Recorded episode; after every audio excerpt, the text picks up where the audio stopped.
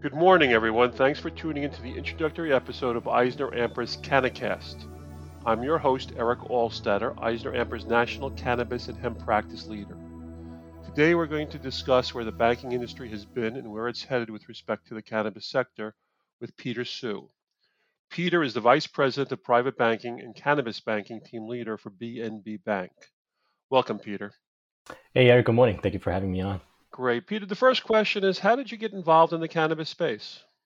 Well, I can give you a fancy answer, or I can tell you the truth, which is I kind of fell into it. When I came over here, I knew that they were starting a cannabis program, that is to say BNB was. I kind of thought that I couldn't really compete in a wide open space. And I guess after a bit, they recognized the talent and they asked me to run it. Well, by the way, we always like the true answer. That's always I always think that's the way to go. The next thing is there's been a lot of banking regulation being proposed of late. The two big ones are the Secure and Fair Enforcement Act, well known as the Safe Banking Act, which was first introduced in 2019. What is the status of that Safe Banking Act? Sure. Yeah. I mean, at the moment, I guess it's stalled. So it's hard to say which way it's going to go. And with politics, who knows, right? I think there's a lot of optimism with the new administration and the key personnel that we see sort of moving into place and or moving out of place. I would say most people are very optimistic that that may go through. And Peter, if the Safe Banking Act is passed, how will that affect the cannabis industry and how will that affect the banks within the industry? Sure. Honestly, my view might be slightly contrarian. I don't necessarily think that any number of these measures, safe banking included, will have that profound of an impact. If you think about how we, meaning the banks, get into, or not for that matter, into the space, we mainly follow guidelines, right? So FinCEN guidelines are available. So any bank today that wants to bank cannabis certainly can, and they've already made that decision, obviously. So safe banking would just be another Band-Aid on top of the situation. So really, unless it's something like federal deschedulization, I don't know that yet another Band-Aid move would necessarily move the dial. Now, obviously, I say that without knowing what the final language would be, because if it has something like, credit cards, for example, if credit cards suddenly become available, well, that would be a sea change, because I think a lot of banks don't jump in right now because of the overabundance of cash in the industry. Now, Peter, you also spoke about deschedulization. Now, that's an interesting term, especially for cannabis companies. And there is often discussions about whether or not cannabis can be deschedulized. What is your view of the next 4 years under the Biden administration? Do you see cannabis being deschedulized? And by that, I mean coming off Schedule 1 or even Schedule 2.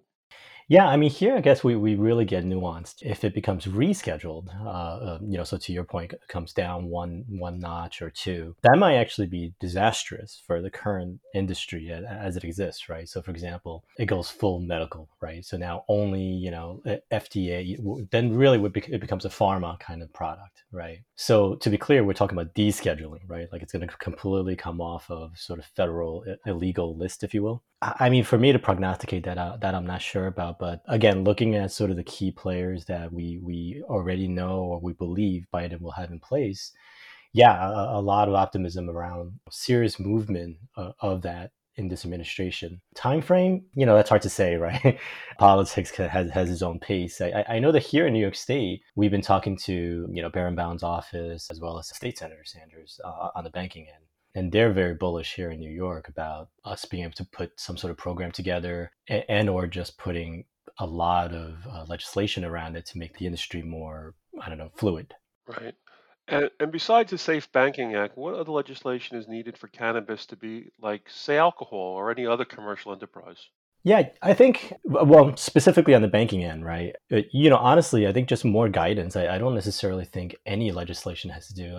I don't think we have to go crazy and reinvent the wheel because if you look around, the reality is that the industry is banked. Now, the question is how and how many banks are involved and how much. And if there was simply just more and clearer guidance from our primary regulators, FinCEN, OCC, if there was just simply more of that, I think you would see a big difference in banks being able and being willing to jump into the space. From my perspective, it really doesn't need to go as far as, you know, proposed legislation and let's create another act, right?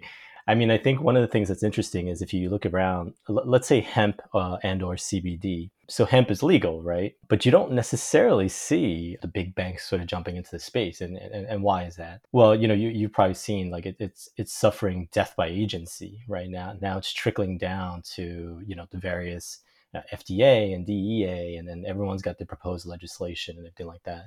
On your side, when you're dealing with a cannabis prospect, how is the client acceptance policies or the due diligence you go through before accepting a client different for a cannabis company as opposed to any other commercial enterprise?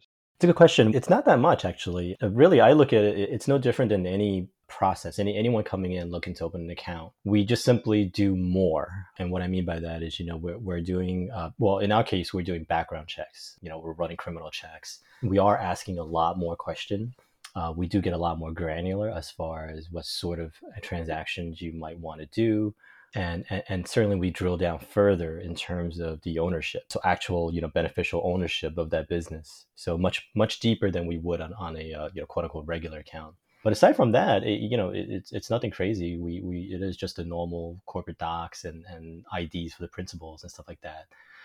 Again, on the back end, we are doing more. Put it this way: if it's a legit business with legit owners, you know, no criminals or anything like that, it's going to be smooth sailing. Have you found in the last year or two that more and more banks are open to operating in the space? And by that, I'm not necessarily talking about lending, but just more operating in the space to allow companies to bank, so therefore avoiding the danger of kind of operating day-to-day activities in cash? A little bit of both. I've actually seen, believe it or not, I've seen some banks drop out. And it's a little surprising, I guess, because you would think the pendulum is swinging the other way. So yeah, on the one hand, I obviously you see it, right? That there is a move in terms of acceptance overall, society as companies. I mean, look, as recently as a few years ago, you couldn't go to a firm like Eisner Amper and get, you know, professional service, right? So I think the same thing with banking. But oddly enough, you're seeing that certain banks that have jumped in the early days are starting to jump back out. And I think that goes back to what I said earlier about guidance. You know, the guidance that currently exists is not super clear, and what is there can be onerous. So a bank might decide, okay, let's try it, and then realize, you know, my God, it's a lot of work and we can't charge for it, or we can't charge enough for it, or it's just not worth it, right? Or hey, maybe they got fined. So I guess a little bit of both. I do see that more banks are having these discussions. I get inquiries sometimes, you know, I've had other banks reach out to me, but at the same time, I also know on the ground that certain banks are actually jumping out of this space. Peter, you also touched briefly before on credit card processing. What do you see going on as far as the industry now with credit card processing? Is it moving in the right direction? It's not moving at all. Well, what's interesting is it's actually a very simple, you know, reason, I guess, right? And Eric, you probably see this, that there's so many options out there, so many solutions, so to speak, right? But all of them are some form of workaround. Because at the end of the day, MasterCard and Visa has come out and they've said, you know, we don't want it. Don't put it on our rails, right? And so anyone that is doing that, and let's be honest, you can walk into any number of dispensaries and see that they're taking credit cards. So it's one of those like world's worst kept secret kind of thing. Anyone that is doing that in any location that you walk in that's offering a cashless ATM, a debit solution, credit solution, they're all violating their terms in some way, shape, or form, and they're violating it by employing some sort of a workaround. Now, don't get me wrong, most of them work, and most of them will work for perhaps a long period of time. You know, at the end of the day, that there's some form of, you know, lying going on. So what do I see going on? I mean, I think you're seeing a lot of these solutions out there being employed, and they work. At some point, they may get shut down. And you've probably seen some time back, there was a big lawsuit with Ease where, you know, the guy is actually on charges, right, for bank fraud, you know, $100 million worth of bank fraud. So, yeah, I mean, I think that goes back to the same question, you know, in the beginning, which is until that gets more clarity on the federal level and the big networks decide, okay, here's how we can do it. Anything that you see out there is not sustainable. Great. Well, Peter, thank you for joining us this morning. It's been very interesting to listen to your thoughts on the industry. And thanks to all our listeners for listening to This episode of CannaCast, which is part of Eisner Amper's podcast series. Please visit EisnerAmper.com/cannabis for more information and podcasts. And please join us for our next CannaCast podcast, where we'll discuss other budding issues.